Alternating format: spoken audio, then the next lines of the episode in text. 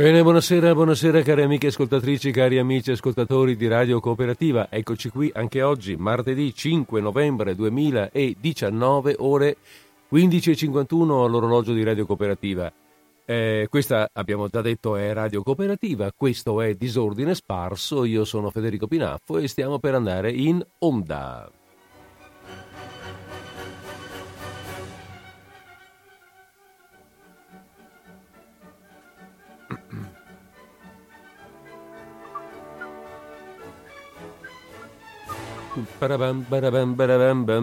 Benissimo, allora mettiamo un attimo a tacere il nostro caro amico qui, um, il, nostro, il, nostro, il, nostro, il, nostro, caro amico Radetzky, mettiamo a tacere Strauss e cominciamo a parlare noi, mettiamo a tacere almeno fino a martedì prossimo. Allora, e cominciamo a parlare noi. Mm, abbiamo detto che oggi è martedì 5 novembre che stiamo per andare, e che siamo in diretta quindi regolarmente con la nostra trasmissione del martedì dalle 15.50 alle 17.20 che si chiama? Eh? Che si chiama? Si chiama Disordine Sparso, si chiama.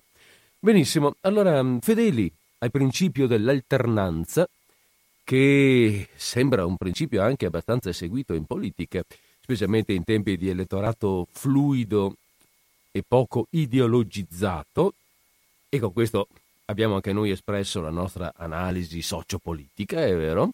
Ebbene, fedeli, come dicevamo prima, a, a questo importante principio dell'alternanza, anche in disordine sparso, tentiamo di corrispondere agli usi dei tempi. Così, dopo alcune letture, di, alcune letture e alcuni autori, diciamo pure piuttosto seri, seri anche se non seriosi per la verità, però in qualche punto addirittura drammatici, allora a questo punto è ora di passare a un umorista. Cambiamo stile, via alterniamo gli stili e le modalità. L'umorista che prendiamo in mano adesso, oggi, mm, è eh, Jerome Kapka Jerome, inglese, nato nel 1859, morto nel 1927.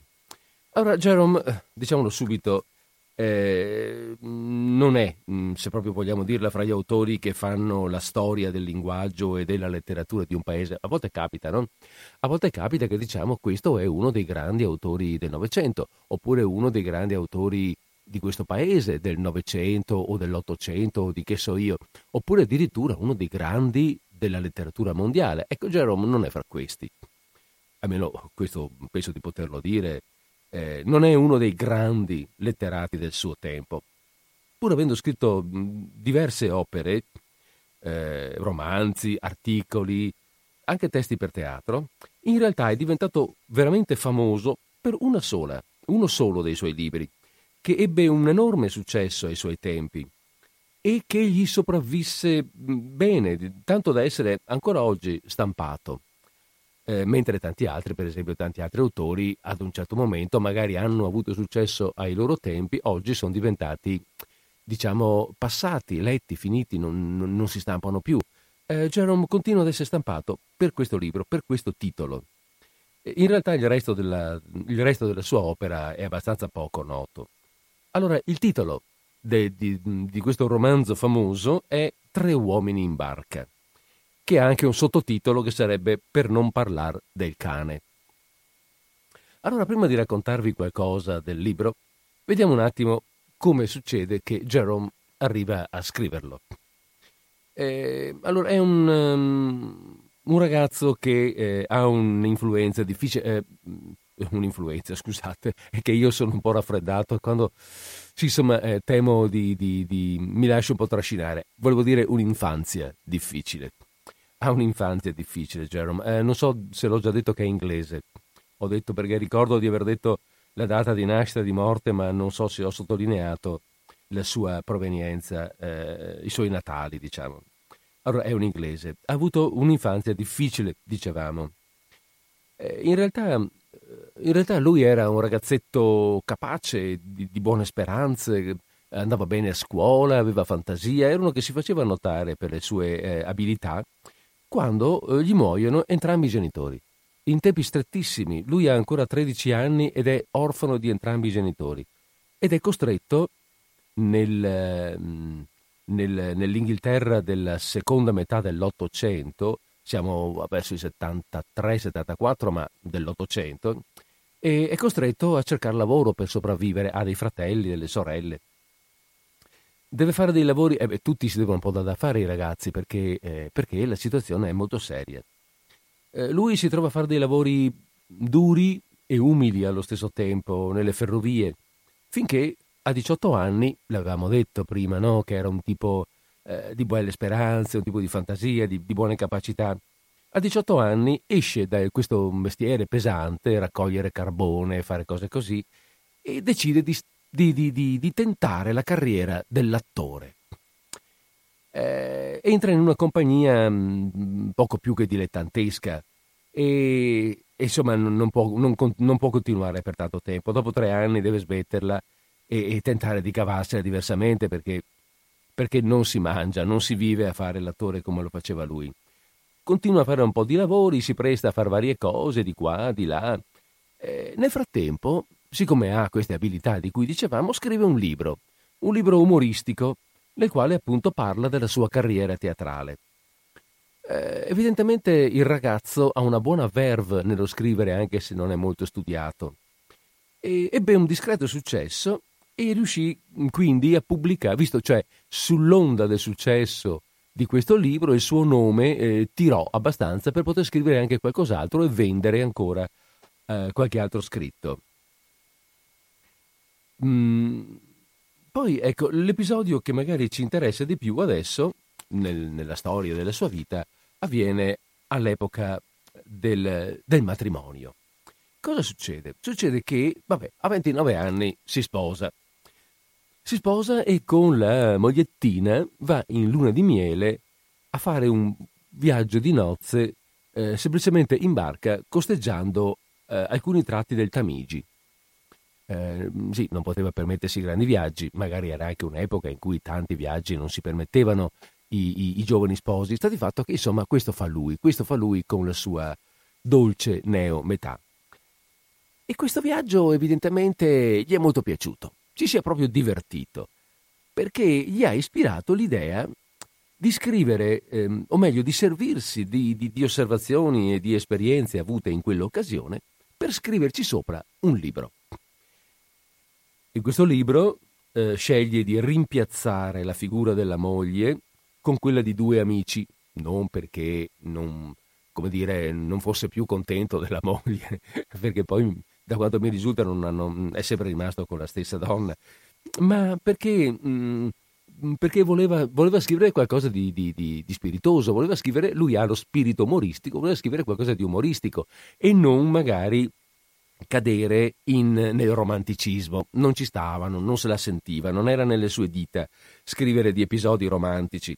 E, e, e così, mm, per poter maggiormente colorare gli aspetti umoristici, eh, si inventa mh, mm, un viaggio diverso da quello che in realtà ha fatto, però che prende lo spunto, che, che insomma prende l'ispirazione da qualcosa che ha veramente vissuto.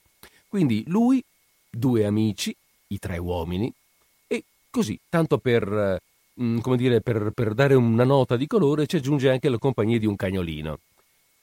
E così scrive questo famoso romanzo già nominato che ha come titolo, titolo tutto intero, Tre uomini in barca, per non parlare del cane. Allora il libro, mm, per la verità, era partito con l'idea di, eh, di avere un altro nome.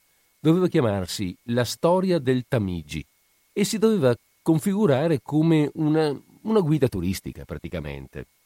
Però, mano a mano che scrive, eh, si era talmente arricchito di, di, di, episodi, gli erano venute in mente tante cose eh, si era talmente divertito a inventare e a scrivere che alla fine, dalla, dalla fervida fantasia del nostro Jerome, alla fine esce un romanzetto di viaggio che vendette all'epoca la bellezza di un milione e mezzo di copie in Gran Bretagna. Beh, insomma, siamo nel 1889 e stiamo parlando di numeri molto importanti per quell'epoca. E d'altra parte, insomma, molto importanti. Anche oggi, per l'epoca, voglio dire, anche oggi un autore, eh, come dire, un, un, neo, uh, un, neofita che cominciasse a scrivere un libro e al suo secondo romanzo vende un milione, otto, un milione e mezzo, e beh, insomma, potrebbe fare i salti di gioia. Comunque il libro non, non si fermò qui, piacque molto anche all'estero, fu tradotto in molte lingue, Ebbe, ebbe, una serie di trasposizioni anche cinematografiche, magari trasposizioni, riv- riviste corrette, televisive anche ne ebbe, in Inghilterra soprattutto. Ne trassero anche delle pièce teatrali. Insomma, fu molto, mm, molto gradito, molto venduto, ebbe una grandissima fortuna e, come vi stavo dicendo, ha fortuna ancora oggi, nel senso che è stato stampato anche in tempi non, non, non lontani, non molto lontani. Eh, oggi pensavo appunto di leggervi alcuni brani presi da questo romanzo. Eh, oggi eh, l'umorismo di, di, di Jerome mh, potrebbe sembrare un, un po' datato, mh. però è ancora, è ancora brillante, gioviale. Non è per nulla volgare, per esempio, cioè non ricorre alla battutaccia per far ridere non serve se uno sa divertirsi. E lui lo sapeva fare, evidentemente, ed è soprattutto pieno di, di capacità di osservazione, di fantasia. Ehm, anzi, ah sì, c'è anche da dire, mi, mi, ero preso una nota qui per ricordare questo, che il successo di questo libro ehm, fu riconoscibile anche dall'incremento del turismo fluviale che ebbe, che ebbe il, il Tamigi negli anni successivi alla pubblicazione. Pensate un po'. Cioè, eh, il Tamigi già viveva, aveva un suo turismo fluviale, evidentemente, dato che lui stesso ne aveva approfittato. Però ci fu un incremento, questo libro incrementò il turismo fluviale sul Tamigi. La gente voleva andare sul Tamigi a vivere, forse, le avventure o a vedere i luoghi narrati da, eh, da Jerome. Va bene. Ehm, dopodiché la notorietà così raggiunta permise al nostro simpatico giovanotto di continuare a scrivere, di vivere scrivendo. Eh, si trattò di libri che all'epoca comunque ebbero qualche discreto successo, mm, però non hanno retto, come il primo, all'usura del tempo. Eh, nel 1914 ha ormai 56 anni e mm, vuole eh, entrare in, come dire, vuole, vuole arruolarsi per servire il suo paese durante la, la prima guerra mondiale, ha 56 anni, quindi ha un po' di difficoltà, ma riesce ad entrare, ad entrare lo stesso nell'ambito della Croce Rossa. Ma nonostante eh, quindi non sia proprio in prima linea, esce dalla guerra profondamente rattristato. Eh, vabbè, muore nel 1927 a 60, 68 anni. Benissimo. Ecco, questa è un po' la presentazione, la, una, una, una narrazione della, della vita dell'autore, molto sintetica, e delle fortune di questo libro che adesso vi vado, no, no che adesso vi vado a leggere, no, di cui adesso leggeremo alcuni, alcune parti, alcuni stralci. Io comincerei con il capitolo 3. Nei primi due capitoli si narra di come questi tre amici si trovino, vengono un pochettino presentati con i nomi, eh, ma senza, tante, senza tanti fronzoli, e come si trovino, come pensino di mm, fare una vacanza insieme, eh, andiamo per mare, no, facciamo questo, no, facciamo quello, e alla fine insomma arrivano all'idea di, di fare un viaggio, di fare questo, questo, viaggio in barca sul Tamigi. Ehm, in questo capitolo in particolare con la scusa poi di presentare uno dei personaggi, in particolare uno dei personaggi della storia, uno degli amici, veniamo anche introdotti più, come dire, più, mm, in maniera più sentita, in maniera eh, diretta quasi, nel fervore dei preparativi per la partenza. Bene, allora adesso mi prendo come d'uso qualche secondo per, per la musica, così vi do il tempo di sedere, di mettervi comodi, di prepararvi ad ascoltare il capitolo 3 del, roman- del breve romanzo Tre uomini in barca per non parlare del cane di Jerome Kapelka Jerome.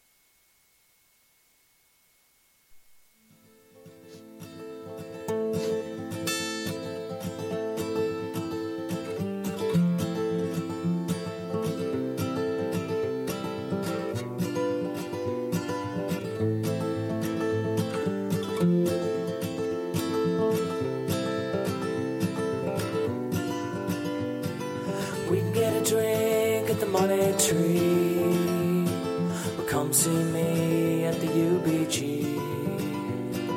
Either way, it's okay. You can get home on the subway. In my mind, not so fine. Most of the time, Hollywood skyline, North Hollywood skyline, North Hollywood skyline, North Hollywood skyline.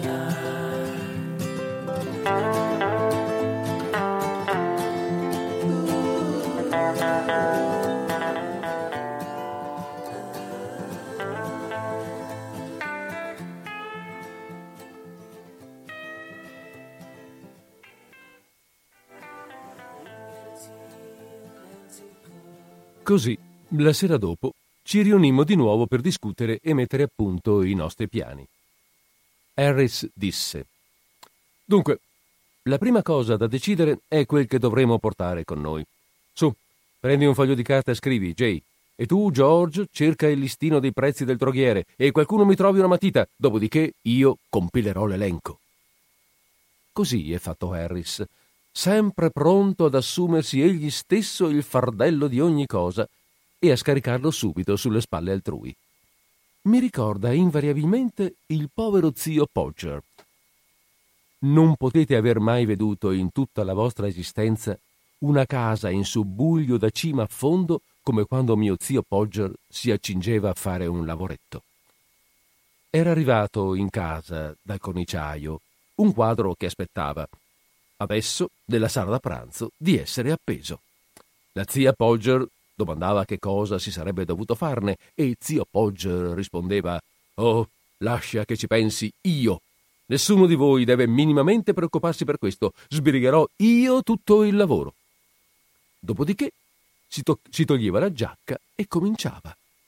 Mandava fuori la servetta ad acquistare sei centesimi di chiodi, poi le spediva, le spediva dietro uno dei ragazzi per spiegarle come dovevano essere.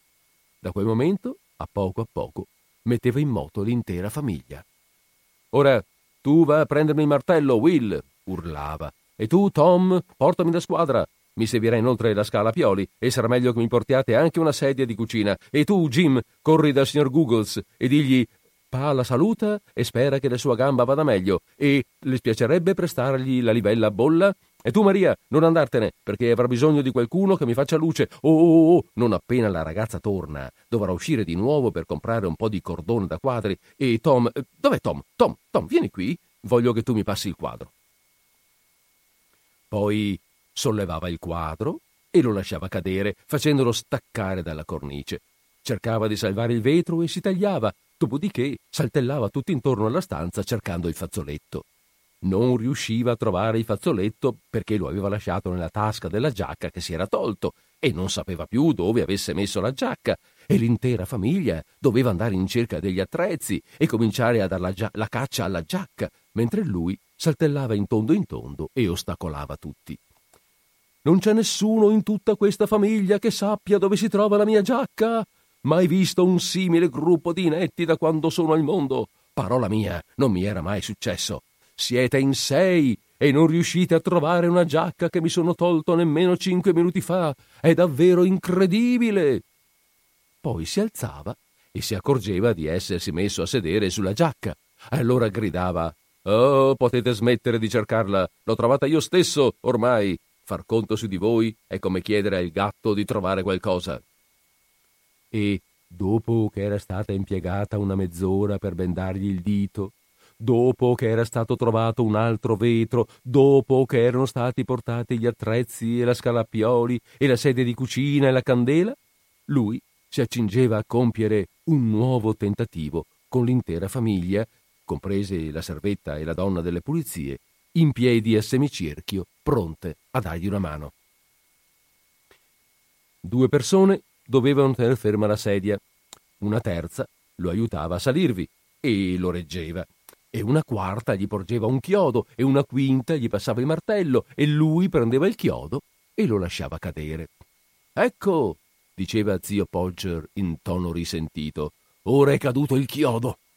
E noi tutti dovevamo metterci in ginocchio e cercare il chiodo qua e là, mentre lui rimaneva in piedi sulla sedia e grugniva e voleva sapere se lo avremmo tenuto in precario equilibrio sulla sedia tutta la sera. Il chiodo veniva trovato, finalmente, ma nel frattempo lo zio Pocher aveva perduto il martello. Dov'è il martello? Che cosa ne ho fatto del martello? Santo cielo, siete in sette a restarmi attorno a bocca aperta e non sapete che cosa ho fatto del martello. Gli trovavamo il martello, ma lui non riusciva più a scorgere il segno fatto sulla parete ove doveva essere conficcato il chiodo, e ognuno di noi doveva salirgli accanto sulla sedia per vedere se riuscisse a individuarlo. Lo scoprivamo tutti in un punto diverso. E zio Pocher ci dava degli stupidi uno dopo l'altro e ci diceva di scendere. Prendeva poi la squadra, procedeva a nuove misurazioni e constatava che il chiodo doveva essere conficcato alla metà di 70 centimetri e 7 millimetri dall'angolo della parete e si sforzava di calcolare a mente la distanza e si infuriava. Cercavamo tutti quanti di calcolarla mentalmente e tutti pervenivamo a un risultato diverso e ci schernivamo a vicenda. Nel battibecco generale la cifra originaria veniva dimenticata e zio Podger doveva misurare da capo la distanza. Questa volta si serviva di un pezzo di spago e nel momento critico, quando il vecchio matto si sporgeva dalla sedia a un angolo di 45 gradi, cercando di arrivare a un punto situato sette centimetri e mezzo più in là di quello che gli sarebbe stato possibile raggiungere, lo spago gli scivolava dalle dita ed egli finiva sul pianoforte, producendo un bellissimo effetto musicale, grazie all'impeto improvviso con il quale la testa e il corpo di lui colpivano tutti i tasti contemporaneamente. Zia Maria diceva allora che non avrebbe più consentito ai bambini di restare lì ad ascoltare un simile linguaggio. Finalmente, zio Pocher riusciva a segnare di nuovo il punto esatto. Vi appoggiava il chiodo con la mano sinistra e impugnava il martello con la destra. Al primo colpo si schiacciava il pollice e con un urlo lasciava cadere il martello sulle dita del piede di qualcuno. Zia Maria osservava blanda che la prossima volta, quando zio Polger avesse dovuto conficcare un altro chiodo nel muro, sperava di essere avvertita in anticipo così da poter fare in tempo i preparativi per andare a trascorrere una settimana con sua madre. Ah, voi donne fate tante di quelle storie per ogni cosa, rispondeva zio Polger risalendo sulla sedia. Figurarsi, a me piace fare lavoretti di questo genere. Dopodiché tentava di nuovo e al secondo colpo il chiodo scompariva completamente nell'intonaco, seguito da una buona metà del martello, mentre zio Pocher finiva contro la parete con un impeto quasi sufficiente ad appiattirgli il naso. Dovevamo allora trovare di nuovo la squadra e lo spago per praticare un nuovo buco nel muro e verso mezzanotte il quadro era appeso, molto sbilenco e affatto sicuro, mentre la parete per metri e metri all'intorno sembrava essere stata raschiata con un rastrello e tutti erano stanchi morti e infelici. Tutti tranne zio Pocher. Ecco fatto, egli diceva, scendendo pesantemente dalla sedia sui calli della donna delle pulizie e osservando con evidente orgoglio il disastro che aveva combinato. Pensate un po', certa gente farebbe venire un operaio per un lavoretto da nulla come questo. Harris diventerà un tipo tale quando crescerà. Lo sapevo e glielo dissi. Gli dissi che non potevo permettergli di sobbarcarsi una simile fatica. Dissi: No, vacci tu a prendere il foglio di carta e la matita e il listino. Giorgio scriverà e il lavoro lo farò io. Il primo elenco che compilammo dovette essere scartato. Apparve chiaro che l'alto corso del Tamigi non avrebbe consentito la navigazione di una barca grande abbastanza per accogliere tutte le cose da noi ritenute indispensabili. Pertanto strappammo l'elenco, l'elenco e ci guardammo a vicenda. George disse: potete rendervi conto che abbiamo imboccato una strada completamente sbagliata. Non dobbiamo pensare alle cose che potrebbero esserci utili, ma soltanto alle cose delle quali non possiamo fare a meno.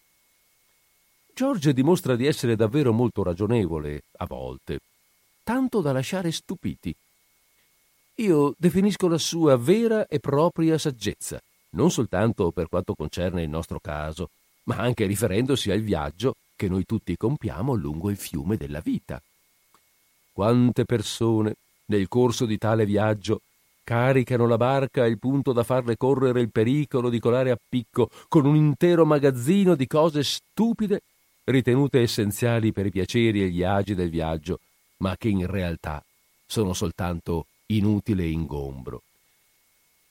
Come, ammucchiam, come ammucchiano sulla povera piccola imbarcazione fino all'altezza dell'albero, bei vestiti e grandi dimore, inutili persone di servizio e tutta una schiera di eleganti amici che non darebbero due soldi per loro e per i quali essi non darebbero tre soldi, e inoltre con costosi divertimenti che nessuno si gode, con formalità e mode, con pretenziosità e ostentazione, nonché, oh, questo è l'ingombro più pesante e più pazzesco di ogni altro, con la paura di quello che penseranno i vicini, con i lussi, i lussi che si limitano a stancare, con piaceri che annoiano, con una vuota ostentazione, la quale, simile alla corona di ferro del criminale dei tempi andati, fa sanguinare e tramortisce la testa indolenzita che la sostiene. Si tratta di ingombro, amico mio, soltanto di ingombro. Gettalo in acqua. Rende la barca così pesante da spingere che quasi svieni ai remi. La rende così mastodontica e pericolosa da pilotare da non concederti un solo momento di sollievo dall'ansia e dalle preoccupazioni, un solo momen- momento di riposo per la sognante pigrizia, un solo attimo di tempo in cui contemplare le ombre che sfiorano leggere l'acqua bassa, o i fulgidi raggi di sole che appaiono e scompaiono tra le increspature, oppure i grandi alberi che lungo la riva contemplano la propria immagine riflessa, o i boschi tutti verde e oro, o i canneti che ondeggiano scuri, o i falaschi, o le orchidee, o gli azzurri non ti scordar di me. Liberati della zavorra, amico. Lascia che la tua barca della vita sia leggera, carica soltanto di quel che ti occorre. Una casa accogliente e semplici piaceri, uno o due amici degni di tal nome, qualcuno da amare e qualcuno che ti ami, un gatto, un cane, una o due pipe, quanto basta da mangiare e quanto basta da indossare, e un po' di più di quello che è sufficiente da bere, perché la sete è una cosa pericolosa. Troverai allora la barca più facile a spingersi e non tenderà più tanto a capovolgersi e non importerà poi molto se si capovolgerà. La mercanzia buona e semplice resiste all'acqua. Avrai tempo per riflettere, oltre che per lavorare. Avrai il tempo di assorbire il sole della vita, il tempo di ascoltare la musica eolica che il vento di Dio trae dalle corde dei cuori umani intorno a noi, il tempo di... Oh, oh, oh mi, mi, scuso, mi scuso davvero, mi ero lasciato andare. Bene, eh, bene, mm, affidammo l'elenco a George e lui cominciò a compilarlo. Non porteremo una tenda, egli suggerì. Sceglieremo una barca coperta, così tutto sarà molto più semplice e più comodo. Sembrava una buona idea e l'adottammo. Non so se abbiate mai veduto la cosa a cui mi riferisco. Si fissano archi di ferro sulla barca, si tende un telo enorme su di essi, lo si aggancia ai bordi tutto attorno da prua a poppa e il telo trasforma l'imbarcazione in una sorta di piccola casa che è mirabilmente comoda, anche se un po' soffocante. Ma d'altro canto, ogni medaglia ha il suo rovescio, come, diz- come disse quel tizio quando gli morì la suocera e toccò a lui pagare le spese del funerale. George disse che in tal caso dovevamo portare una coperta per ciascuno, una lampada, un po' di sapone, una spazzola e un pettine tra tutti, uno spazzolino da denti per ciascuno, un catino, un po' di polvere dentifricia, il necessario per radersi. Eh, sembra un esercizio di traduzione dal francese, no? E un paio di grandi asciugatoi da bagno. Ho notato che la gente fa sempre giganteschi preparativi per i bagni, ogni qualvolta si reca in una qualsiasi località situata in prossimità dell'acqua, ma che poi, una volta arrivata, di bagni non ne fa molti. Succede la stessa cosa quando ci si reca in mare. Io decido invariabilmente, pensando alla faccenda mentre mi trovo a Londra, che mi alzerò presto tutte le mattine e andrò a tuffarmi prima di aver fatto colazione e religiosamente metto nella valigia un paio di mutandine da bagno e un asciugatoio. Scelgo sempre un costume da bagno rosso. Mi piace immaginarmi con il costume da bagno rosso, si addice alla mia carnagione. Ma quando arrivo al mare, in qualche modo non sento di desiderare quel tuffo mattutino così intensamente come lo desideravo quando mi trovavo in città. All'opposto, sento di voler restare a letto fino all'ultimo momento e poi scendo e faccio colazione. Una o due volte la virtù ha trionfato. Mi sono alzato alle sei, vestendomi a mezzo, e ho preso costume da bagno e asciugatoio per poi incamminarmi lugubremente. Ma non è stato affatto piacevole. Sembra che tengano in serbo, ad aspettarmi, un vento da est particolarmente tagliente quando vado a fare il bagno nelle prime ore del mattino Inoltre scelgono tutti i ciottoli con tre spigoli affilati e li dispongono verticalmente. Affilano gli scogli e ne coprono le punte con un po' di sabbia, in modo che io non possa vederle, e spostano il mare, portandolo tre chilometri al largo, per cui devo difendermi dal freddo cingendomi il corpo con le braccia e saltellare rabbrividendo in quindici centimetri d'acqua. E quando finalmente arrivo al mare è tempestoso e assolutamente ostile. Un'ondata enorme mi investe, scarventandomi con tutta la violenza possibile in posizione seduta su uno scoglio che è stato collocato lì appositamente per me. E prima che io abbia esclamato Oi, ai! e constatato che cosa è successo, il risucchio dell'onda mi trascina in pieno oceano. Comincio a nuotare freneticamente verso la spiaggia e mi domando se rivedrò mai la casa e gli amici e mi auguro di essere stato più buono con la mia sorellina sì, quando ero un ragazzetto, voglio dire. Proprio nel momento in cui ho ormai rinunciato ad ogni speranza, un'onda rifluisce e mi lascia lungo disteso e appiattito come una stella di mare sulla sabbia. Allora mi rimetto in piedi, mi volto e mi accorgo di avere nuotato a più non posso per salvare la pelle in 60 centimetri d'acqua. Torno indietro saltellando, mi rivesto e mi trascino fino a casa, ove devo fingere di essermi divertito. Nel caso in questione, parlammo tutti come se fossimo stati sul punto di fare una lunga nuotata ogni mattina. George disse che era piacevolissimo destarsi sulla barca nelle mattinate fresche e tuffarsi in un limpido fiume. Harris disse che non esisteva niente di meglio di una nuotata prima di colazione per far venire appetito. Disse che a lui le nuotate facevano invariabilmente venir fame George osservò che se il nuoto avesse fatto mangiare Harris più di quanto mangiava già normalmente, lui allora si sarebbe opposto ai bagni di Harris. Avremmo già dovuto faticare più che a sufficienza, disse, per remare controcorrente con tutte le provviste necessarie ad Harris anche senza il nuoto.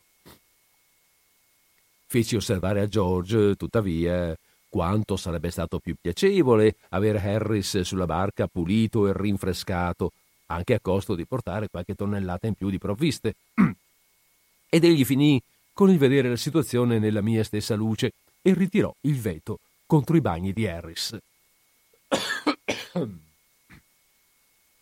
Decidemmo infine di portare tre asciugatoi, così da non essere costretti a fare il bagno a turno. Quanto agli indumenti, George disse che due vestiti di flanella sarebbero bastati, in quanto avremmo potuto lavarli noi stessi nel fiume quando si fossero insudiciati. Gli domandammo se avesse mai provato a lavare vestiti di flanella nel fiume ed egli rispose che no, non li aveva lavati precisamente lui stesso, ma conosceva certi tipi che si erano regolati così e sembrava trattarsi di una cosa abbastanza facile. Harris e io fummo così deboli da immaginare che sapesse quel che si diceva e da ritenere che tre rispettabili giovanotti, senza posizione, per nulla influenti e privi di ogni esperienza in fatto di bucato, potessero davvero lavarsi le camicie e i pantaloni nel Tamigi con un pezzo di sapone. Dovevamo renderci conto nei giorni a venire, ormai troppo tardi, che George era un miserabile impostore ed evidentemente non aveva saputo niente di niente al riguardo. Se aveste veduto quei vestiti dopo. Ma stiamo anticipando gli eventi, come dicono i romanzi sensazionali. George ci disse di portare un cambio di biancheria e un gran numero di calzini, nell'eventualità che la barca si fosse rovesciata e che avessimo dovuto cambiarci, e molti fazzoletti, in quanto sarebbero serviti per asciugare cose varie, e un paio di stivaletti di cuoio, oltre alle scarpe di tela. Ne avremmo avuto bisogno, sempre nell'eventualità di un capovolgimento della barca.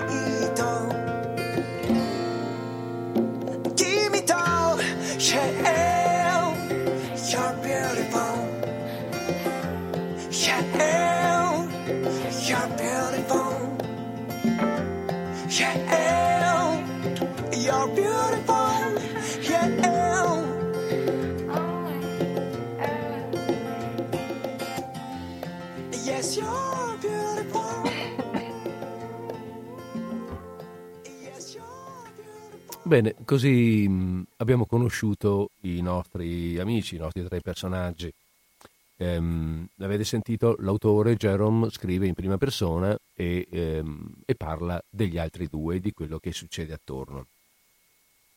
Insomma, abbiamo visto i tipi eh, e adesso, e adesso comincia, comincerà il viaggio, fra non poco, fra non molto, anzi. Un viaggio che prenderà modalità diverse eh, ci sono i remi, abbiamo sentito parlare dei remi, ma c'è anche la possibilità del traino, cioè del fatto che qualcuno si metta sulla riva, tiri la barca, con, eh, specialmente se si è in, in, senso di corrente o se il fiume insomma, non, ha una, non, non, ha una, corrente forte, un fiume lento, un fiume eh, largo e lento cui, nei punti in cui i nostri amici vanno a farci loro, la loro vacanza e, e, cioè può essere appunto la modalità del traino sull'alzaia, come si, dice dalle nostre parti, si diceva dalle nostre parti. Qualcuno, eh, a volte usavano anche un animale, ma può essere anche una persona, che prende, prende una corda e tira la barca. Qualcuno deve rimanere in barca e tenere il, e tenere il, il, il, timone in maniera che la barca stia nel fiume, perché se no andrebbe tirata così, andrebbe a sbattere contro la riva. E, mm, e allora vediamo un po' come funziona una barca sul Tamigi quando venga rimorchiata da terra con una fune. Questo, è, questo lo troveremo al capitolo 9.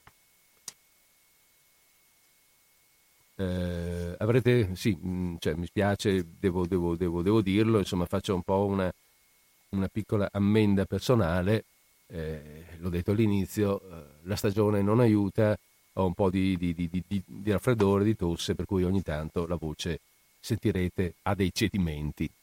Mm, siate pazienti. Eccolo. Bene, allora capitolo 9. Capitolo 9, eh, un attimo che prendo una, una nota qui per essere pronto. Bene. Facemmo lavorare George, ora che lo avevamo per le mani. Lui non voleva saperne, naturalmente, questo è ovvio. Aveva già faticato parecchio nella City, o così dichiarò. Harris, che è di indole crudele e affatto portato alla compassione, disse: Ah sì? E ora faticherai sul fiume tanto per cambiare. Il cambiamento fa bene a tutti. Scendi e rimorchia. George non avrebbe potuto, in coscienza, nemmeno con la sua coscienza, protestare, anche se osservò che forse sarebbe stato preferibile se fosse rimasto sulla barca e avesse preparato il tè, mentre Harris e io rimorchiavamo, in quanto preparare il tè è un lavoro tormentoso e Harris e io avevamo l'aria stanca. la nostra sola risposta, tuttavia, consistette nel passargli la cima da rimorchio e lui la prese e discese dalla barca. V'è un qualcosa di assai strano e di inspiegabile in una cima da rimorchio. La arrotoli con la stessa pazienza e la stessa circospezione di cui potresti dar prova piegando un paio di pantaloni nuovi. E cinque minuti dopo, quando la riprendi, è tutta uno spaventoso e rivoltante groviglio. Non vorrei essere offensivo, ma sono fermamente convinto che se si prendesse una cima da rimorchio di lunghezza media e la si stendesse nel bel mezzo di un campo, e poi le si voltassero le spalle per 30 secondi, girando di nuovo sui tacchi, si constaterebbe che si è ammonticchiata tutta al centro del campo, contorcendosi e formando nodi, facendo sì che i due capi divengano introvabili e avvolgendosi a cappi dappertutto. E che occorrerebbe una mezz'ora buona stando seduti sull'erba e imprecando continuamente a sbrogliarla. Così la penso io delle cime da rimorchio in genere. Oh, naturalmente possono esservi onorabili eccezioni, non dico che non ve ne siano. Possono esistere cime da rimorchio che fanno onore alla loro professione, cime da rimorchio coscienziose e rispettabili, cime da rimorchio le quali non immaginano d'essere un lavoro all'uncinetto e non cercano di lavorarsi a maglia formando cope schienali non appena vengono lasciate a se stesse. Dico che potrebbero esistere cime da rimorchio di questo genere. Spero sinceramente che esistano. Io però non le ho mai vedute.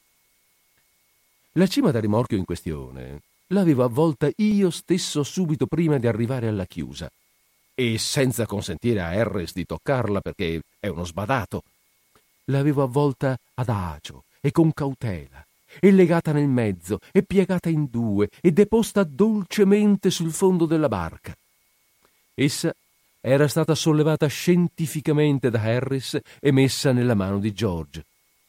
George l'aveva afferrata saldamente tenendola discosta da sé e cominciando a srotolarla come se stesse togliendo le fasce a un bambino appena nato ma prima che fosse riuscito a svolgere una dozzina di metri, la cima sembrava più che altro uno stuoino malfatto. Succede sempre così, e in rapporto a ciò accade sempre la stessa cosa. L'uomo sull'argine, mentre sta cercando di sbrogliare la cima, pensa che la colpa sia tutta dell'uomo dal quale è stata arrotolata. E sul fiume, quando un uomo pensa una cosa, la dice che cosa hai cercato di fare con questa cima? Di ricavarne una rete da pesca? Bel disastro hai combinato. Non potresti avvolgerla come si deve, stupido buono a niente? Grugnisce di quando in quando, mentre è selvaggiamente alle prese con la corda. E la posa di piatto sul sentiero di rimorchio e corre tutto attorno ad essa, cercando di trovarne il capo. D'altro canto, l'uomo dal quale è stata avvolta pensa che tutta la colpa dell'inconveniente sia di chi sta cercando di sbrogliare la cima. Era postissimo quando l'hai presa! esclama con indignazione. Perché non pensi a quello che fai? Hai un modo così abborracciato di fare le cose. Riusciresti ad aggrovigliare anche il palo di una impalcatura, tu. E sono infuriati a tal punto uno contro l'altro che vorrebbero impiccarsi vicendevolmente con la cima. Passano dieci minuti e il primo uomo lancia un urlo e impazzisce, mettendosi a danzare sulla corda, e cerca di districarla afferrando il primo tratto che gli capita tra le mani e tirando. Naturalmente in questo modo riesce soltanto a rendere l'intrico compatto come non mai. Allora il secondo uomo scende dalla barca per andare ad aiutarlo, e i due vengono a trovarsi l'uno tra i piedi dell'altro e si ostacolano a vicenda. afferrano entrambi lo stesso tratto della cima da rimorchio e tirano in direzioni opposte e si domandano dove sia rimasta impigliata. In ultimo, riescono a sbrogliarla e allora si voltano e constatano che la barca è andata alla deriva e sta affilando direttamente verso lo sbarramento. Vidi una volta io stesso accadere tutte queste cose. Fu sull'alto corso del fiume, vicino a Bovny, in una mattinata piuttosto ventosa. Stavamo scendendo sul filo della corrente e mentre superavamo l'ansa notammo due uomini sulla riva.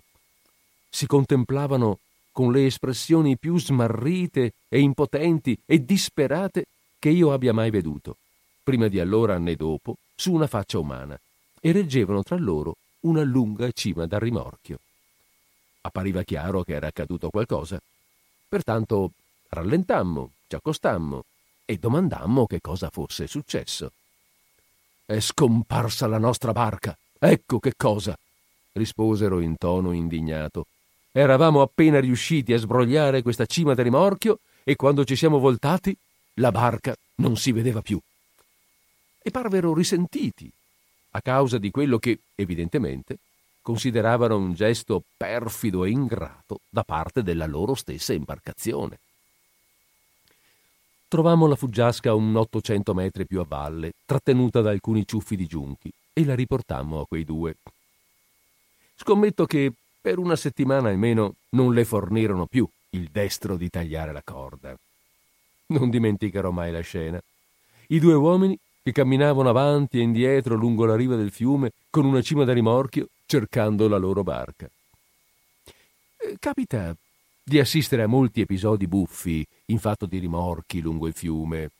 Uno dei più comuni è la vista di un paio di individui intenti a rimorchiare che camminano di buon passo assorti in un'animata discussione, mentre il loro compagno sulla barca, un centinaio di metri dietro ad essi, sta invano sbraitando che si fermino e fa frenetiche segnalazioni di soccorso con il remo. Qualcosa è andato storto. Si è staccato il timone, oppure gli è caduto in acqua il cappello, che naviga ora rapidamente sul filo della corrente. L'uomo grida agli altri due di fermarsi, dapprima molto gentilmente ed educatamente. Ehi, fermatevi un momento, vi spiace?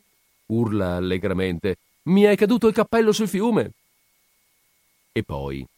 Ehi là, Tom, Dick, mi sentite o no? chiede, non più tanto affabilmente questa volta. Infine. Ehi, maledizione a voi, stupidi idioti, teste di cavolo! Ehi, fermatevi! Oh, voi due! Dopodiché balza in piedi e saltella qua e là e sbraita fino a diventare paonazzo in faccia e impreca contro tutti e contro tutto. E i ragazzetti sulla riva si fermano per prenderlo in giro e gli tirano sassate, mentre viene rimorchiato davanti a loro alla velocità di 6 km all'ora e non può scendere dalla barca. Molti guai di questo genere potrebbero essere evitati se chi rimorchia continuasse a ricordare che sta rimorchiando e si voltasse spesso a dare un'occhiata per vedere come se la cava l'uomo sulla barca. È preferibile che a rimorchiare sia una sola persona. Quando sono in due cominciano a chiacchierare e dimenticano quello che stanno facendo, poiché l'imbarcazione, offrendo scarsa resistenza, non serve a granché per ricordare a loro la cosa.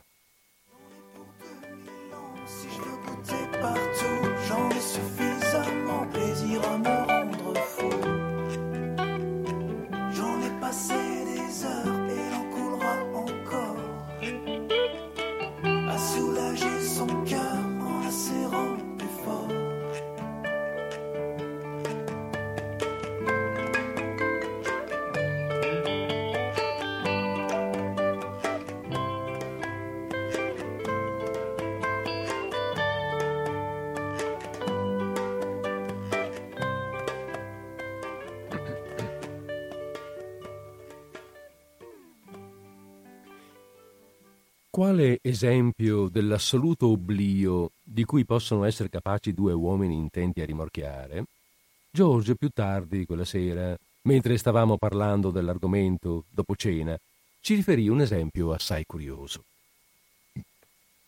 Lui e altri tre amici suoi, così ci disse, stavano remando su una barca pesantemente carica di ritorno da Maidenhead una sera.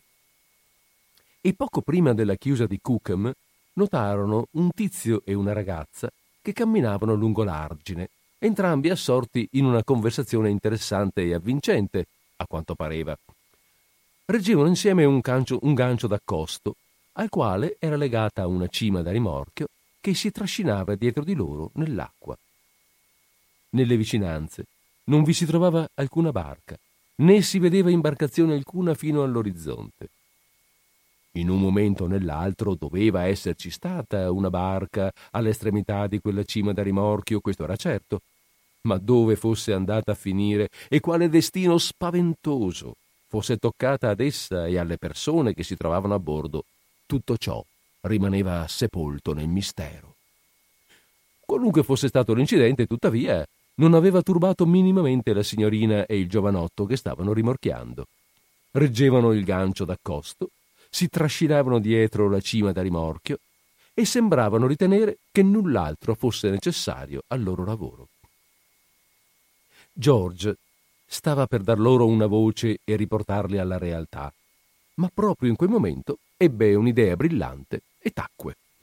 Prese invece la gaffa e si sporse e pescò il capo della cima.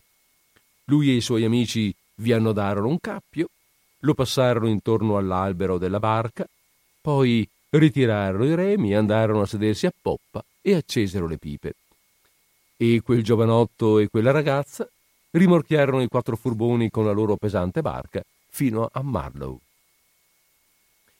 George disse di non avere mai veduto tanta cogitabonda tristezza concentrata in un solo sguardo prima di allora, come quando, alla chiusa, la giovane coppia si rese conto di avere rimorchiato, per gli ultimi tre chilometri, un'altra barca. George presumeva che se non fosse stato per la presenza moderatrice della soave fanciulla al suo fianco, il giovanotto si sarebbe abbandonato ad escandescenze. La fanciulla fu la prima a riaversi dallo stupore e una volta riavutasi intrecciò le mani e disse smarrita Oh Henry, ma allora dove è finita la zia? Riuscirono a recuperare l'anziana signora? domandò Harris. George rispose che lo ignorava. Un altro esempio della pericolosa assenza di comunicazione tra chi rimorchia e chi è rimorchiato era stato veduto una volta da George e da me vicino a Walton. Fu dove l'argine del fiume si abbassa dolcemente fino all'acqua. Noi ci trovavamo accampati sulla riva opposta e ci stavamo guardando attorno distrattamente. Di lì a non molto apparve una piccola barca, rimorchiata rimorchiata ad una velocità tremenda da un possente cavallo da tiro, sul quale stava un ragazzetto piccolissimo. Qua e là sulla barca, in sognanti atteggiamenti di abbandono, si trovavano cinque individui e quello al timone aveva l'aria più sognante di ogni altro. Mi piacerebbe vederlo tirare la funicella sbagliata, mormorò George mentre passavano. E, nello stesso preciso momento, L'uomo fece proprio questo e la barca finì contro l'argine, con uno strepito simile al crepitio di 40.000 lenzuola di lino lacerate tutte insieme. Due uomini, una cesta e tre remi volarono immediatamente fuori dalla barca sul lato verso riva, rimanendo lunghi distesi su quest'ultima. Poi, un secondo e mezzo dopo, toccò ad altri due uomini sbarcare violentemente e finire seduti tra gaffe, vele, coperte e bottiglie. L'ultimo uomo proseguì per una ventina di metri, poi fu scaraventato a riva a testa in giù. Tutto ciò parve alleggerito, parve avere alleggerito in qualche modo l'imbarcazione, che filò via assai più facilmente, mentre il ragazzetto urlava con tutto il fiato che aveva nei polmoni, incitando il destriero e mettendosi al galoppo. I cinque naufraghi si drizzarono a sedere fissandosi. Occorse qualche secondo prima che si rendessero conto di quanto era loro capitato ma non appena ebbero capito, cominciarono a gridare a più non posso al ragazzetto di fermarsi. Questi però era di gran lunga troppo occupato con il cavallo per poterli udire, e noi seguimmo i poveretti con lo sguardo, mentre gli correvano dietro, finché la lontananza non ce li sottrasse alla vista. Non posso dire di averli compassionati per la disavventura. Vorrei anzi che tutti i giovani stupidi, e sono numerosissimi, i quali fanno rimorchiare la loro barca in quel modo, potessero andare incontro alla stessa sorte. Oltre al rischio che corrono essi stessi, divengono un pericolo e un intralcio per ogni altra imbarcazione sulla loro rotta. Alla velocità con la quale stanno procedendo, è impossibile che riescano a lasciare libero il passaggio ad altri o che altri riescano a lasciare libero il passaggio ad essi. La loro cima da rimorchio finisce contro l'albero della tua barca e la fa capovolgere, oppure investe qualcuno a bordo e lo scaraventa in acqua o gli sfregia la faccia. La difesa migliore consiste nel mantenere la rotta e nell'essere preparati a tenerli discosti con una gaffa. Tra tutte le esperienze concernenti i rimorchi, la più eccitante è quella di chi viene rimorchiato da ragazze. Si tratta di una sensazione che nessuno dovrebbe perdersi. Occorrono sempre tre ragazze per rimorchiare. Due tengono la cima da rimorchio e l'altra corre tutt'intorno e ridacchia. In genere cominciano finendo legate dalla cima. Se la ritrovano intorno alle gambe e devono mettersi a sedere sul sentiero e liberarsi a vicenda. Poi la cima finisce intorno ai loro colli e per poco non le strozza. Comunque, in ultimo, riescono a sbrogliarsela e partono di corsa, rimorchiando la barca a una velocità davvero pericolosa. Dopo cento metri sono sfiatate, naturalmente, e allora si mettono tutte a sedere sull'erba e ridono e la tua barca va alla deriva fino al centro del fiume e si gira prima che tu abbia potuto renderti conto di quello che è accaduto o sia riuscito ad afferrare un remo. Allora le ragazze si rialzano e sembrano sorprese. Oh guarda, dicono, la barca è finita al centro del fiume. In seguito rimorchiano con considerevole regolarità per un po', ma poi tutto un tratto a una di loro salta in mente di alzarsi la gonna e di fermarla con uno spillo. A tale scopo lasciano l'asca alla cima da rimorchio e la tua barca finisce a riva.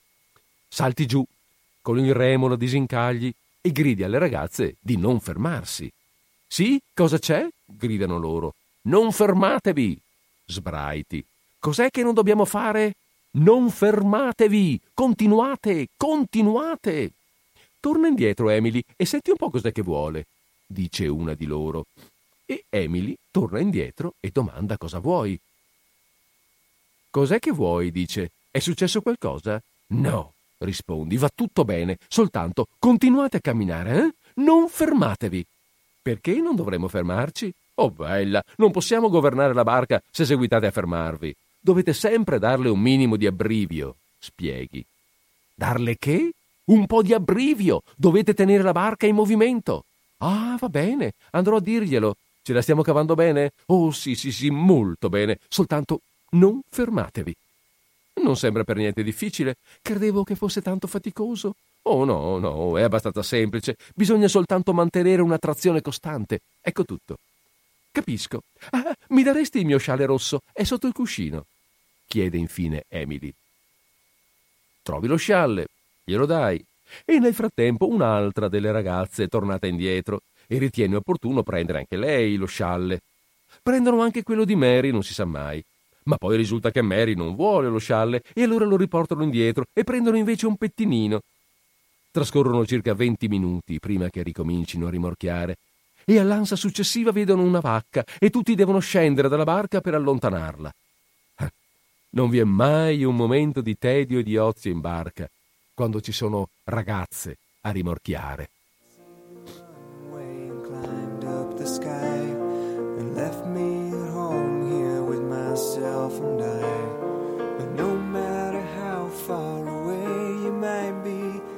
Can still feel the weight of your body on me. Baby, that's gravity.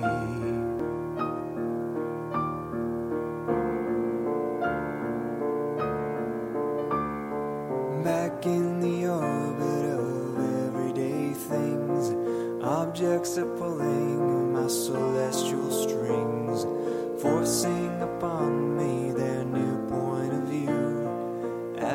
I no longer orbit around you. But no matter how far away you might be, I can still feel the weight of your body on me. Baby, that's gravity. George riuscì a sbrogliare la cima da rimorchio dopo qualche tempo e ci rimorchiò fino a Penton Hook. Là prendemmo in esame l'importante questione dell'accampamento. Avevamo deciso di dormire a bordo quella notte e bisognava soltanto stabilire se fermarci da quelle parti o se proseguire fino ad oltre Staines. Sembrava un po' presto per porre termine alla navigazione, però, con il sole ancora alto nel cielo, e stabilimmo di proseguire fino a Running Mead, 5 km più a monte, in un tratto tranquillo e boscoso del fiume, dove si trova inoltre un buon riparo. In seguito, però, ci augurammo tutti di esserci fermati a Pentonook. Risalire il fiume per 4 o 5 chilometri è una bazzeccola nelle prime ore del mattino, ma diventa una faticaccia al termine di una lunga giornata. Non ci, non ci si interessa minimamente al panorama durante questi ultimi pochi chilometri. Non si chiacchiera e non si ride. 500 metri percorsi sembrano due chilometri. Si stenta a credere di essere arrivati appena dove ci si trova e si finisce per conilpersi che la carta geo sbagliata. E poi, quando si è arrancato per quelli che come minimo 15 chilometri e ci si accorge che la chiusa appare, si comincia a temere seriamente che qualcuno ha derubata, fuggendo con essa. Rammento di essermi sentito tremendamente sconvolto, psicologia, una volta sul fiume. Mi trovavo a signorina, eravamo cugini da parte di mia madre, e stava a Gorin. Tardi, e non vedevamo l'ora di arrivare, o pareva l'ora di arrivare.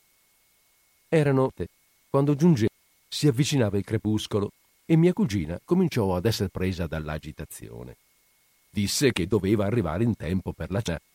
Osservai che quello era anche il mio desiderio. Poi tirai fuori una carta geografica che avevo con me per vedere quanto distassimo esattamente dalla meta.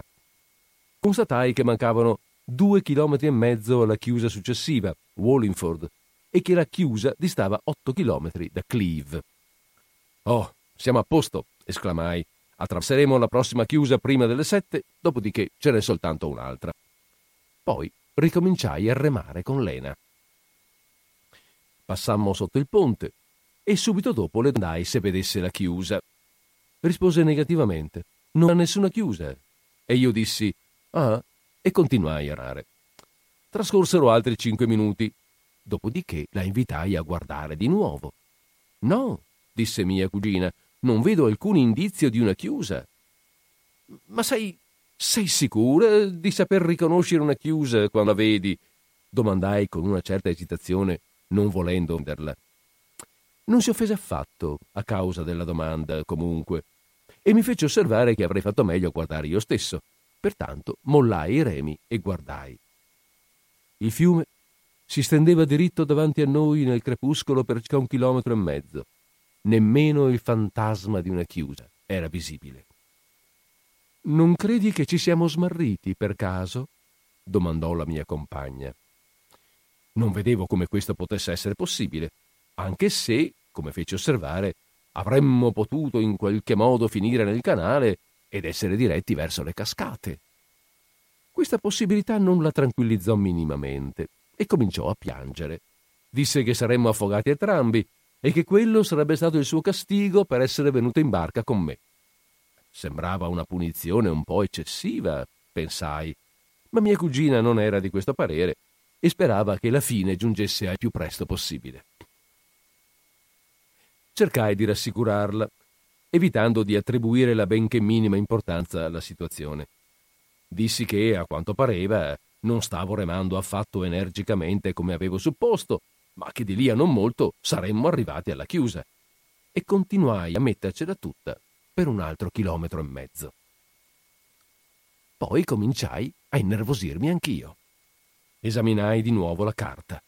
Ecco la chiusa di Wallingford, segnata molto chiaramente, due chilometri e mezzo a valle di quella di Benson. La carta geografica era molto precisa e del resto ricordavo io stesso la chiusa, vi ero passato già due volte dove ci trovavamo? Che cosa ci era accaduto? Cominciai a pensare che doveva essere tutto un sogno, che in realtà stavo dormendo nel mio letto e mi sarei destato di lì a un minuto sentendomi dire che erano le dieci passate. Domandai a mia cugina se non ritenesse che potessimo sognare, e lei rispose che era stata sul punto di farmi esattamente la stessa domanda. Dopodiché divenimmo entrambi curiosi di sapere se stessimo dormendo tutti e due, e in tal caso chi fosse dei due a sognare realmente e chi dei due fosse soltanto un sogno.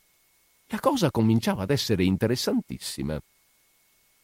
Continuai a remare, comunque, e non apparve nessuna chiusa. E il fiume divenne sempre più buio e misterioso nell'oscurità man mano più fitta della notte, e tutto cominciò ad apparire magico e soprannaturale.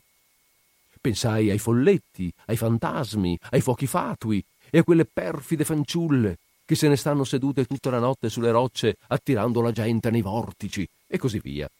E mi augurai di essere un uomo più religioso e di conoscere un maggior numero di inni.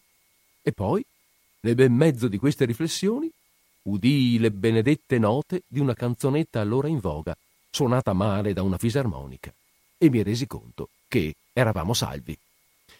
Di norma non ammiro il suono della fisarmonica, ma oh, quanto meravigliosa parve a entrambi quella musica in quel momento.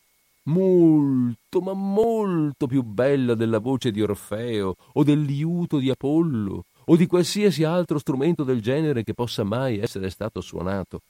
Una melodia, una melodia celestiale nel nostro stato d'animo avrebbe potuto soltanto intensificare ulteriormente il nostro strazio un'armonia tale da commuovere profondamente e bene eseguita, sarebbe stata interpretata da noi come un avvertimento degli spiriti, dopodiché avremmo perduto ogni speranza. Ma nelle note di quell'aido motivetto popolare, suonate spasmodicamente e con involontarie variazioni da una fisarmonica asmatica, v'era qualcosa di singolarmente umano e rassicurante. I dolci suoni si avvicinarono e ben presto la barca dalla quale scaturivano venne a trovarsi affiancata alla nostra. Conteneva una comitiva di bifolchi recatesi a fare una gita al chiaro di luna. La luna non si vedeva affatto, ma loro non ne avevano alcuna colpa. Mi parve di non avere mai veduto in tutta la mia vita gente più simpatica e più amabile. Chiamai e domandai se sapessero dirmi da quale parte si trovava la chiusa di Wallingford e spiegai che la stavo cercando da due ore. La chiusa di Wallingford? risposero. Che Dio la benedica, signore, non esiste più da oltre un anno. Non esiste nessuna chiusa di Wallingford ormai, signore.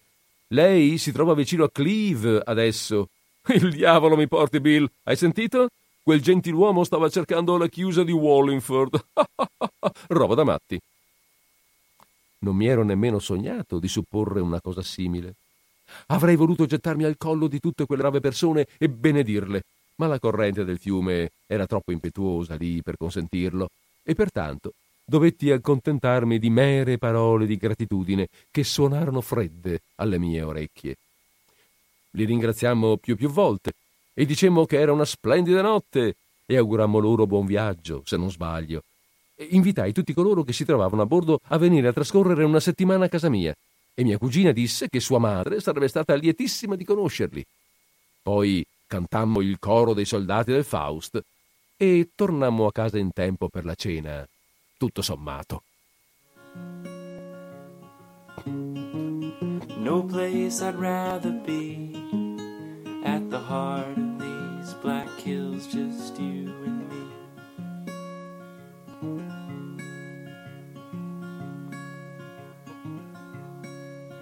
Joy has now turned to fright. Leave the light on In my heart, I know it's right to leave the light on for me. True things never die, but fade as the years pass them by. Bene, adesso eh, mm, passiamo all'ultimo episodio che leggiamo, che leggiamo oggi. Un episodio che richiama proprio quel fatto che dicevamo che il libro a suo tempo era stato pensato per essere una guida turistica e eh, via via ogni tanto, oltre a queste, queste avventure mh, che richiamano sì dei luoghi, ma sono molto più legate ad attività che svolgono, eh, che svolgono i gitanti, ci sono anche dei richiami più eh, specifici ai luoghi, ad alcuni luoghi. Uno di questi luoghi, per esempio, è il cimitero di Hampton Church. Cioè, che cosa succede? Eh, succede che ehm, lungo, questa, lungo, il percorso sul Tamigi ci sono, ci sono, delle ville storiche, ci sono degli ambienti un po' particolari, ci sono delle campagne, delle case, delle cittadine, ehm, delle, insomma c'è del folklore magari da vedere e visitare. E sembra che all'epoca fosse molto ehm, interessante, ritenuto interessante la visita agli antichi cimiteri, eh, alle vecchie, vecchie, pietre, le vecchie, eh, le vecchie lapidi. E, e, qui adesso abbiamo una visita appunto al cimitero della chiesa del, della villa, suppongo, o della città di Hampton, e quindi Hampton Church. Harris, tanto per capirci, volle scendere a Hampton Church per andare a vedere la tomba della signora Thomas. Chi è la signora Thomas? domandai. Come posso saperlo? rispose lui. È una signora che ha una tomba buffa e voglio vederla. Protestai. Non so se sia per il fatto che in me c'è qualcosa di storto, ma non agogno affatto a vedere tombe. So bene che la cosa opportuna da fare quando si arriva in un villaggio o in una cittadina consiste nel precipitarsi al cimitero e nel godersi le tombe, Eppure si tratta di una ricreazione che nego sempre a me stesso. Non mi interessa affatto percorrere a passi lenti l'interno di buie e gelide chiese, seguendo asmatici vecchi per leggere gli epitaffi delle pietre tombali. Nemmeno la vista di una targa di ottone incastrata nella pietra riesce a procurarmi quella che io chiamo felicità vera. Scandalizzo rispettabili sacrestani con l'imperturbabilità che sono in grado di ostentare davanti a iscrizioni appassionanti e con l'assenza di un qualsiasi entusiasmo per la storia della famiglia locale, mentre la mia malcelata impazienza di uscire ferisce i loro sentimenti. Nella dorata mattina di un giorno di sole, mi appoggiai al basso muretto di pietra che custodiva una piccola chiesa di villaggio e fumai e assorbii profondamente la placida letizia della scena soave e riposante. La grigia antica chiesa cui si avvinghiava Edera, il bizzarro porticato di legno scolpito, il bianco vialetto che serpeggiava tortuoso giù per la collina tra altri filari di olmi, i cottage dal tetto di paglia che sbirciavano al di là delle siepi ben tenute, il fiume d'argento nel fondovalle, le colline boscose più in là.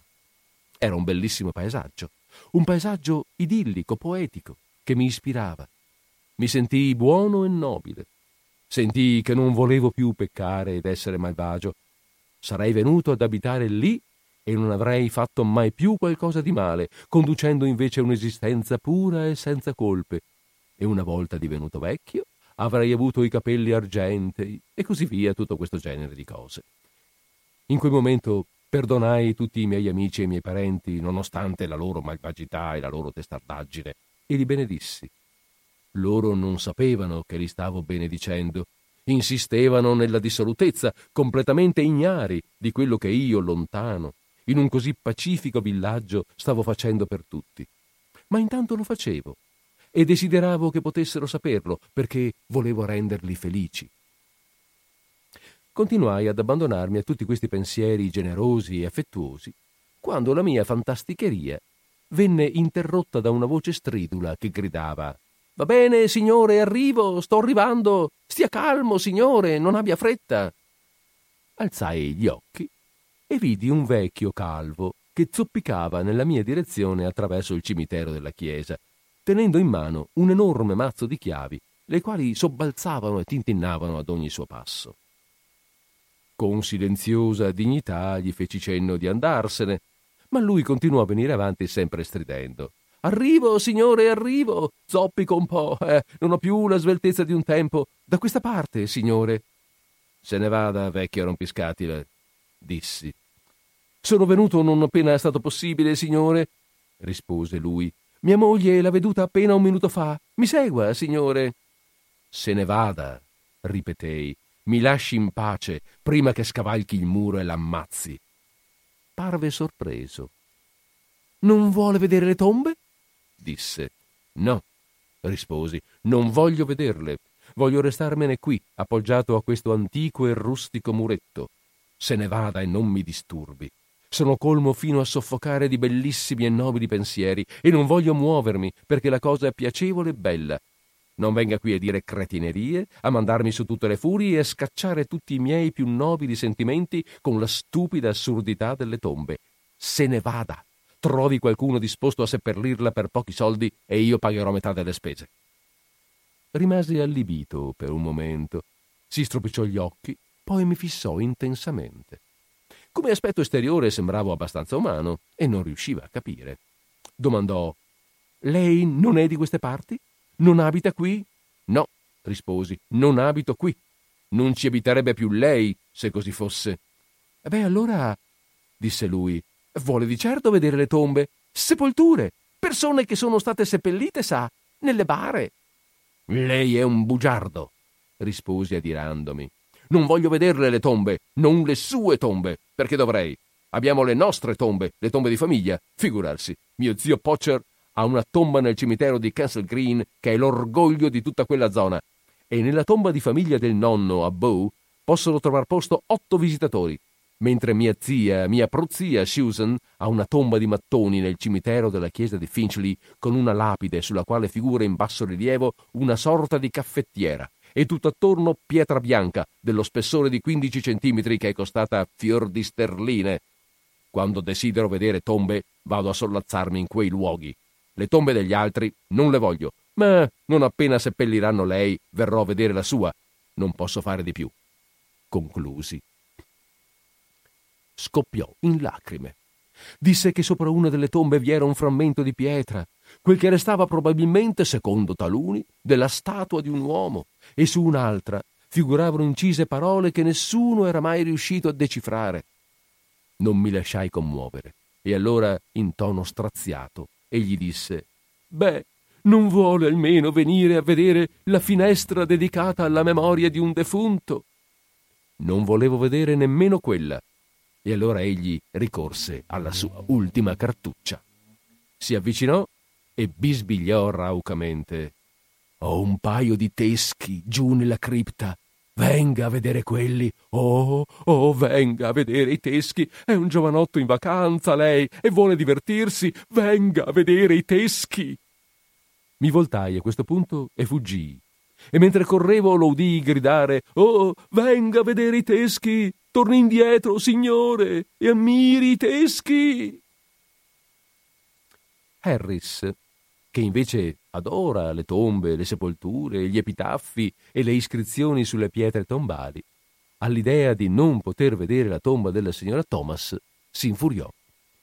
Disse che era stato impaziente di vedere la tomba della signora Thomas sin dal primo momento in cui avevamo progettato il viaggio. Disse che non sarebbe venuto con noi se non fosse stato per l'idea di vedere la tomba della signora Thomas.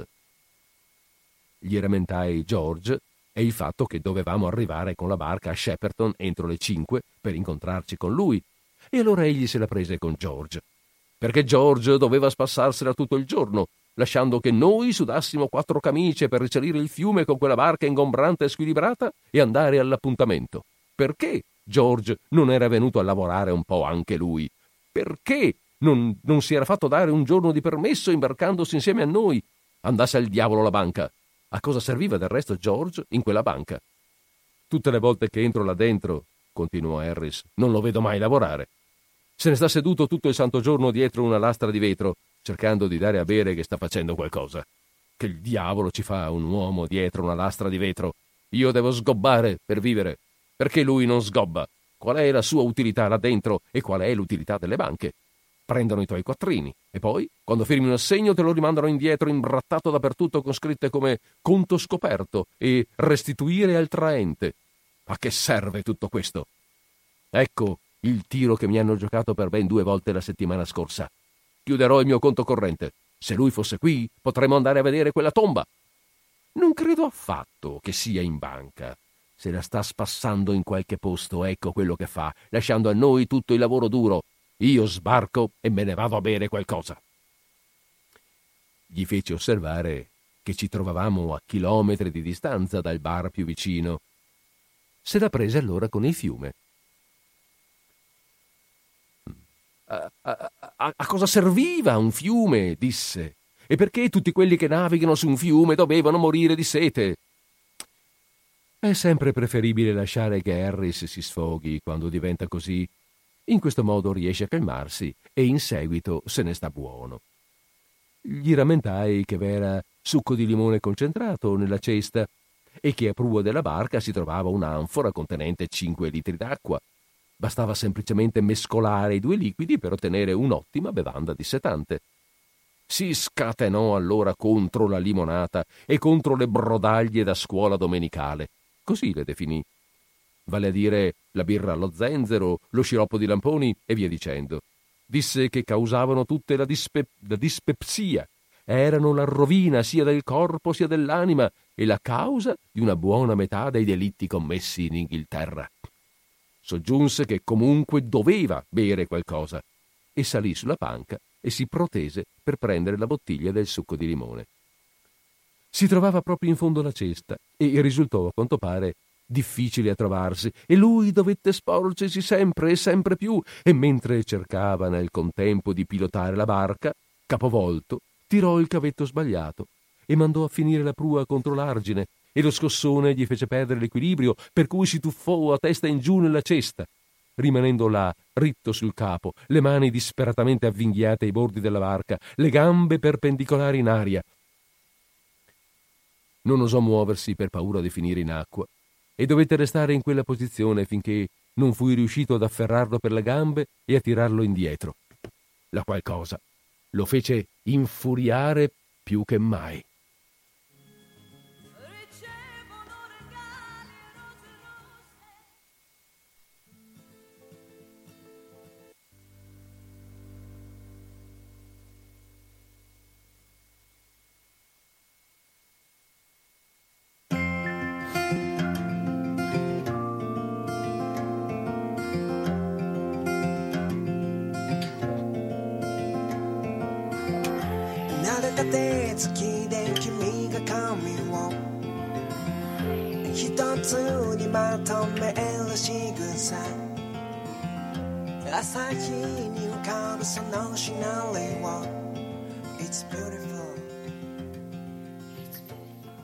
Bene, e così siamo riusciti a fare le 17 e 15 praticamente in questo momento all'orologio di Radio Cooperativa, siamo cioè a 5 minuti dalla chiusura della nostra trasmissione.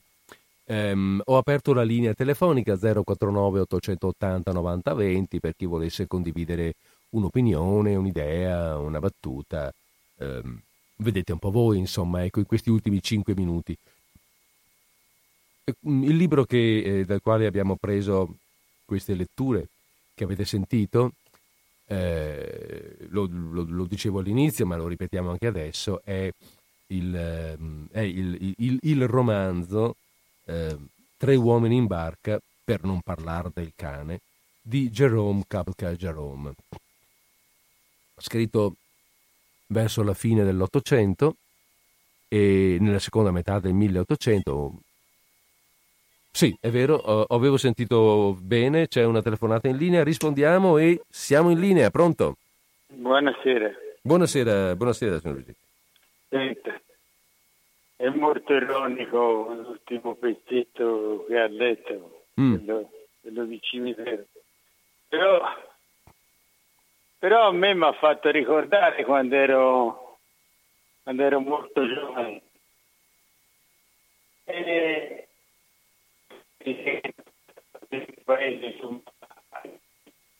eh, mi se- lei mi sente? Pronto? Pronto? Eh, io, mm, mi, mi, senti adesso? Ah, eh, sì, adesso lo sentite. Ci, ci stiamo... mi, se- mi, senti adesso? Sì, adesso sì. Boh, allora, mi ha fatto, è molto, sta, è molto ironico quello che ha detto sì? il pezzo ultimo. A me mi ha fatto venire a mente quando ero giovane, mm. in una cittadina che si chiama Empoli, uh-huh. e c'era il comune che aveva il cimitero, ma c'era anche la della Misericordia che a sua volta possedeva un cimitero. E, e chi era socio della compagnia della Misericordia aveva diritto al funerale, aveva diritto a, a vero? E tenga presente che andavano nel cimitero della misericordia, ma anche se non andavano mai in chiesa perché era un paese eh, signor G, scusi, io sì. la, devo, eh, la, devo, interrompere perché effettivamente la sua voce va e viene, non riesco mica a sentire. Ade- adesso mi risenti? Adesso sì, vado. Boh. Allora, in questo paese, gli dicevo, c'era la misericordia che possedeva un cimitero. Allora, chi era socio della misericordia aveva il diritto di, di avere il funerale, di essere sepolto in questo cimitero e quindi quello del comune, anche se era un paese che non era frequentata la Chiesa, anzi se devo dire la stragrandissima maggioranza non partecipava neanche, eh. ma erano molti di più quelli che andavano in questo cimitero della, miseric- eh. della misericordia, era tenuto benissimo e aveva tutte queste caratteristiche che dice lei, non in maniera ironica però, perché sì, le sì. gente andavano davvero a vedere chi c'era sepolto, chi non c'era, eh era sempre il bandito di fiori que- questo cimitero. Insomma, a me mi ha fatto ricordare questa esperienza di quando ero giovane e per finire la telefonata, quando penso al momento di adesso, eh. Che nella stessa cittadina una buona parte di persone si fa cremare, io vedo come sono cambiati i tempi, i tempi eh, mm. perché, perché non, non, gli lascio da dire che il cimitero comunale era molto trasandato, mentre questo di, di questa misericordia ah, per diventare soci bisognava comprare la cassa, eh. la cassa da morto, quindi c'era gente allora, nella sede della misericordia c'era dalle 40 alle 50 bare. Eh già che aspettavano lì, cioè era tutto, era tutto un, un affare. Oggi, e qui proprio finisco, oggi uh-huh. che nella stessa cittadina le persone eh, ecco, io dico che i tempi so... effettivamente sono molto cambiati. Anche, su, la... anche su queste cose qua, certo. Io, eh, io, ma, ma, è vero davvero tutto quello che gli ho sì, raccontato? Sì, sì, sì, sì, è vero. Eh, 40-50 bare già, già comprate, già pagate che aspettavano e perché così avevano diritto ai funerali, alle robe, insomma tutti, eh, tutti gli annessi e connessi. Va bene. Io, io la saluto Grazie. e buonasera. Grazie, buonasera. Eh beh, sì, non c'è niente, in effetti non c'è niente di strano, eh, abbiamo, eh, ci sono forti legami da, da, questo punto di vista, ma, ma mi è venuto in mente qualcos'altro da raccontare, ma eh, piccoli episodi, piccoli aneddoti, ma siamo ormai alle 17.20, per cui eh, siamo, abbiamo chiuso. Quindi a me non resta che salutarvi, darvi appuntamento a martedì prossimo, eh, stesso posto, stessa ora, per disordine, con disordine sparso.